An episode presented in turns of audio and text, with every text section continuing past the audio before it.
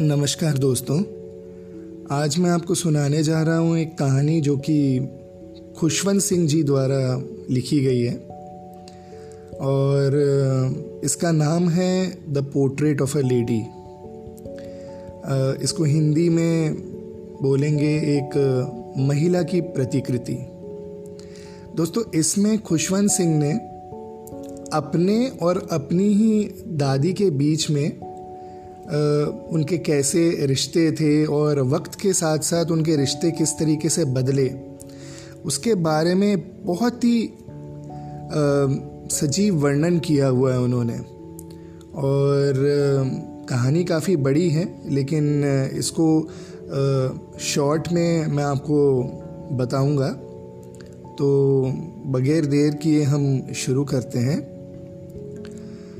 खुशवंत सिंह कहते हैं कि मेरी दादी माँ, जैसे कि हर व्यक्ति की दादी माँ होती है, एक वृद्ध स्त्री थी।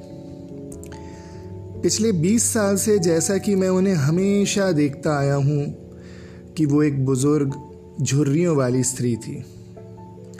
लोग कहते थे कि कभी वह जवान और खूबसूरत थी और उनका एक पति भी था। मेरे दादा का एक विशाल चित्र ड्राइंग रूम में मेंटर पीस पर टंगा था। मेंटर पीस का मतलब होता है दीवार में आग का स्थान। वे एक बड़ा साफा और ढीले कपड़े पहनते थे। उनकी लंबी सफ़ेद दाढ़ी ने उनके सीने का बहुत बड़ा भाग ढक रखा था। और खुशवंत सिंह ये भी कहते थे कि वे कम से कम सौ साल की उम्र के लगते थे। वे उस प्रकार के व्यक्ति नहीं लगते थे जिनकी कोई पत्नी रही हो या उनके बच्चे भी रहे हों। वे ऐसे लगते थे जैसे कि उनके बहुत सारे पोती पोते रहे हों। जहाँ तक दादी माँ के जवान होने या खूबसूरत होने की बात थी, यह विचार ही खुशवंत सिंह जी को ऊल झलूल लगता था। वे प्राय हमें अपने बचपन में खेले गए खेलों की कहानियाँ सुनाती थी। खुशवंत सिंह की दादी मतलब उनको कहानियाँ सुनाती थी। पर, यह सब बेतुका और उनकी शान के खिलाफ महसूस होता था और उनकी कहानियाँ जो वे हमें सुनाती थी, खुशवंत सिंह जी को सुनाती थी, दंतकथाओं जैसी काल्पनिक लगती थी। खुशवंत सिंह को दादी की सुनाई गई कहानियाँ जो हैं, वो काल्पनिक लगती थी।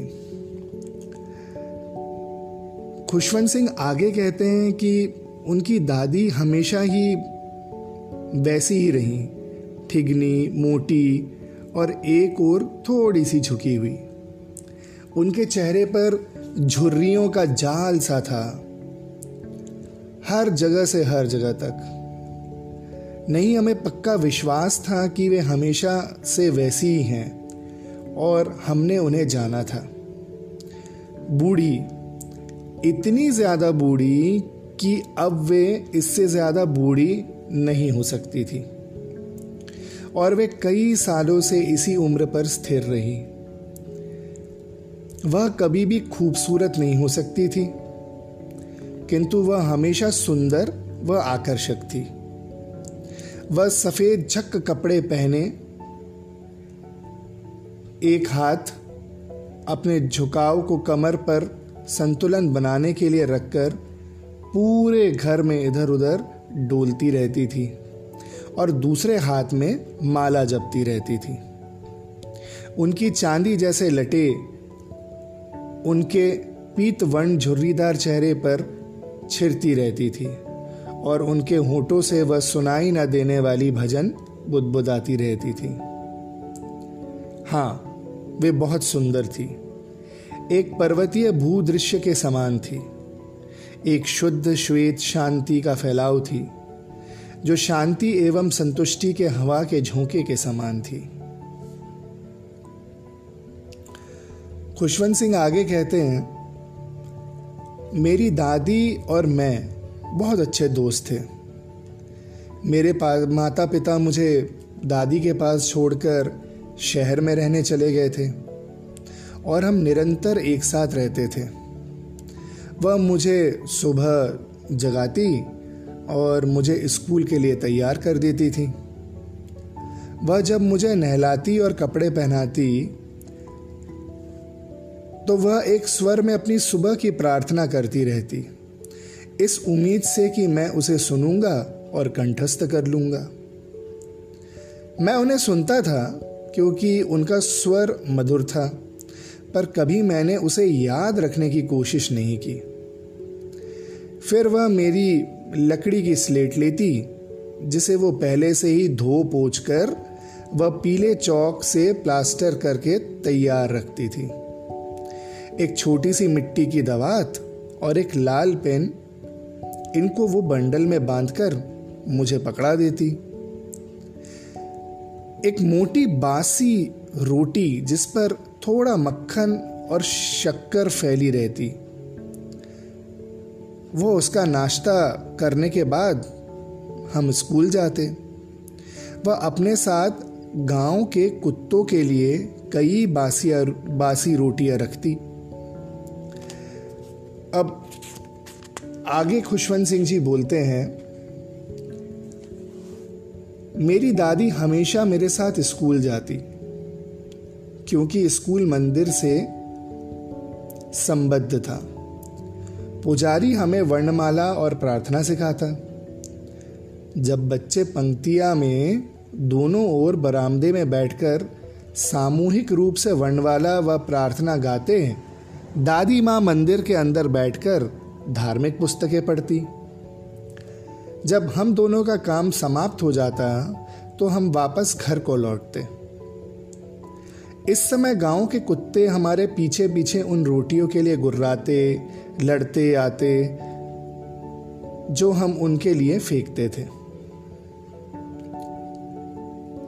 जब मेरे माता पिता आराम से शहर में बस गए तो उन्होंने हमें शहर के लिए बुला भेजा। खुशवंत सिंह कहते हैं कि यह मेरी और मेरी दादी की मित्रता में एक मोड़ था। यद्यपि हम एक ही कमरे में रहते, मेरी दादी अब मेरे साथ मेरे स्कूल में नहीं जाती।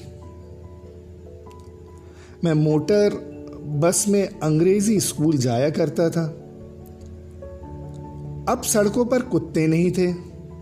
और उन्होंने हमारे शहर के अहाते में चिड़ियों को रोटी खिलाने का काम शुरू कर दिया। मतलब खुशवंत सिंह जी की दादी जो हैं, अब चिड़ियों को रोटी खिलाने का काम जो है, वो करती थी शहर में। आगे खुशवंत सिंह जी बोलते हैं जैसे जैसे साल दर साल बीतते गए, हम एक दूसरे से बहुत कम मिलने पाए। कुछ समय तक वो मुझे सुबह जगाती व स्कूल के लिए तैयार करती। जब मैं वापस आता तो वो मुझे पूछती कि शिक्षक ने मुझे क्या सिखाया? मैंने उन्हें अंग्रेज़ी के शब्द बताए और पाश्चात्य के विज्ञान व शिक्षा के बारे में बताया। गुरुत्वाकर्षण का सिद्धांत, आर्कमिडीज का सिद्धांत, दुनिया गोल है, इत्यादि इत्यादि मैंने उन्हें बहुत सारी बातें बताएँ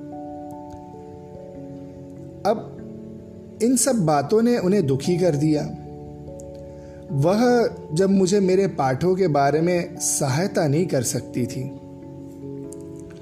मुझे अंग्रेज़ी स्कूल में जो चीज़ें बताई जाती थी, उनमें वह विश्वास नहीं करती थी। और वे इस बात को लेकर परेशान थी कि विद्यालय में ईश्वर व शास्त्रों के बारे में बताया ही नहीं जाता था। एक दिन खुशवंत सिंह कहते हैं कि आ, मैंने एक दिन बताया कि हमें संगीत सिखाया जाएगा। अब ये बात सुनकर खुशवंत सिंह की दादी बहुत परेशान हो गई। उनके लिए संगीत लंपट्टों की चीज़ थी। लंपट्टो मतलब लंपट जिसको हम बोलते हैं। आ, वो ये कहती थी कि ये वेश्याओं और भिखारियों के लिए था न कि सभ्य व्यक्तियों के लिए। यद्यपि वे कुछ बोली नहीं, पर उनकी चुप्पी का मतलब था असहमति। इसके बाद वे मुझसे कभी कभार ही बोलती थी। अब, मैंने विश्वविद्यालय में प्रवेश लिया तो मुझे अपना एक अलग कमरा दिया गया। अब खुशवंत सिंह कहते हैं कि उनकी और उनकी दादी की मित्रता की सामान्य कड़ी भी टूट गई। जब उन्होंने विश्वविद्यालय में प्रवेश लिया, वो ये कहते हैं कि मेरी दादी ने अपने एकांत को विरक्ति से स्वीकार कर लिया। अब वह कभी कभी ही अपने चरखे को किसी से बात करने के लिए रोकती। लगातार वो चरखा चलाती थी। सूर्योदय से सूर्यास्त तक वह अपने चरखे के पास बैठती, वह प्रार्थना किया करती।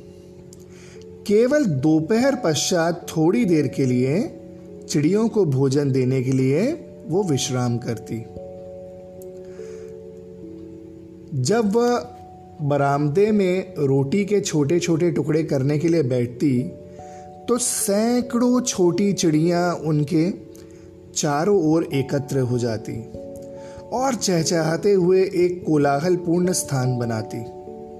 कुछ आती और उनकी टांगों पर भी बैठ जाती, कुछ उनके कंधों पर भी बैठ जाती, कुछ उनके सिर पर भी बैठ जाती। वे मुस्कुराती पर कभी भी उनको भगा कर नहीं उड़ाती थी। यह समय उनके लिए दिन का सबसे खुशनुमा समय था। अब आगे खुशवंत सिंह जी बोलते हैं कि जब मैंने आगे अध्ययन के लिए विदेश जाने का निश्चय किया तो मुझे पक्का विश्वास था कि दादी जी अशांत हो जाएँगी। मैं पाँच वर्षों के लिए दूर रहूँगा और उनकी उम्र को देखते हुए कोई नहीं कह सकता कि क्या होगा। किंतु मेरी दादी कह सकती थी। वह भावुक भी नहीं हुई। वह मुझे रेलवे स्टेशन पर छोड़ने के लिए आई, किंतु उन्होंने न तो कोई बात की न ही कोई भाव दिखाया। उनके होठ प्रार्थना में बुदबुदा रहे थे। उनकी उंगलियाँ माला फिरा रही थी। चुपचाप उन्होंने मेरी पेशानी को चूमा और जब मैं वहाँ से चला तो मुझे ऐसा लगा कि यह चुंबन उनके व मेरे बीच शायद अंतिम शारीरिक संपर्क होगा। मतलब खुशवंत सिंह जी को ऐसा लगा कि पाँच साल के लिए वो बाहर जा रहे हैं तो अब शायद पाँच साल बाद वो दादी को देखे ही नहीं जब वो लौट के आए तो। आगे खुशवंत सिंह जी कहते हैं कि किंतु ऐसा नहीं हुआ। पाँच साल बाद मैं घर वापस आया तो वह मुझे स्टेशन पर मिली। वह एक दिन भी ज़्यादा बूढ़ी नहीं लगी। वैसी की वैसी थी। अभी भी उनके पास शब्दों का समय नहीं था। और जब उन्होंने मुझे अपनी बाहों में लिया तो मैंने उन्हें प्रार्थना करते सुन लिया। मेरे आने के पहले दिन भी उनके खुशी भरे क्षण चिड़ियों के साथ थे, जिन्हें उस दिन उन्होंने ज़्यादा देर तक खाना दिया और मधुर झड़कियाँ भी दी। अब खुशवंत सिंह जी ये बोलते हैं, शाम को उनमें एक परिवर्तन आया। उन्होंने प्रार्थना नहीं करी। उन्होंने अड़ोस पड़ोस की स्त्रियों को इकट्ठा किया, एक पुराना ढोल लिया और गाने लगी। कई घंटों तक उन्होंने उस झीण शीण और बीच में धसे ढोलक पर योद्धाओं के घर आने वाले गीत गाए। हमें उन्हें आग्रह करना पड़ा कि इससे तनाव पड़ेगा। यह पहली बार था जब मैंने देखा कि उन्होंने प्रार्थना नहीं करी। अब अगली सुबह वह बीमार पड़ गई। हल्का बुखार था और डॉक्टर ने कहा कि वह चला जाएगा, किंतु मेरी दादी का कुछ और ही मानना था। उन्होंने कहा कि उनका अंत निकट है। उन्होंने कहा कि चूँकि अपने जीवन के अंतिम अध्याय के कुछ घंटे पूर्व उन्होंने प्रार्थना करना छोड़ दिया था अतः वह हमसे बात करने में अपना समय व्यर्थ करना नहीं चाहती। अब हमने उनका विरोध किया, किंतु उन्होंने हमारे विरोध को नकार दिया। वह अपने बिस्तर पर प्रार्थना करती रही, वह माला फिराती रही। इसके पहले कि हम शक करें, उनके होंठ हिलने बंद हो गए। और माला उनकी उंगलियों से नीचे गिर गई। एक शांतिपूर्ण फीकापन उनके चेहरे पर फैल गया और हम जान गए कि वह मर गई। अब आगे खुशवंत सिंह जी कहते हैं, दोस्तों, हमने उन्हें बिस्तर से उतारा और जैसा कि रिवाज है, उन्हें ज़मीन पर लिटाया और उन्हें एक लाल कफन से ढक दिया। कुछ देर तक शोक करने के बाद हमने उनके अंतिम क्रिया के संस्कार के आयोजन हेतु उन्हें वहाँ अकेला छोड़ दिया। शाम को हम एक अर्थी लेकर उनके दाह संस्कार के लिए उनके कमरे में गए। सूर्य अस्त हो रहा था और उनके कमरे व बरामदे में एक सुनहरी ज्वाला के साथ प्रकाशित हो रहा था। हम अहाते के मध्य में रुके। पूरे बरामदे में और उसके कमरे में, जहाँ वे मृत अवस्था में लाल कफन से ढकी थी, हज़ारों चिड़ियाँ फर्श पर बैठ गई। यह देखने लायक नज़ारा था, पर आज कोई चहचाहट नहीं थी।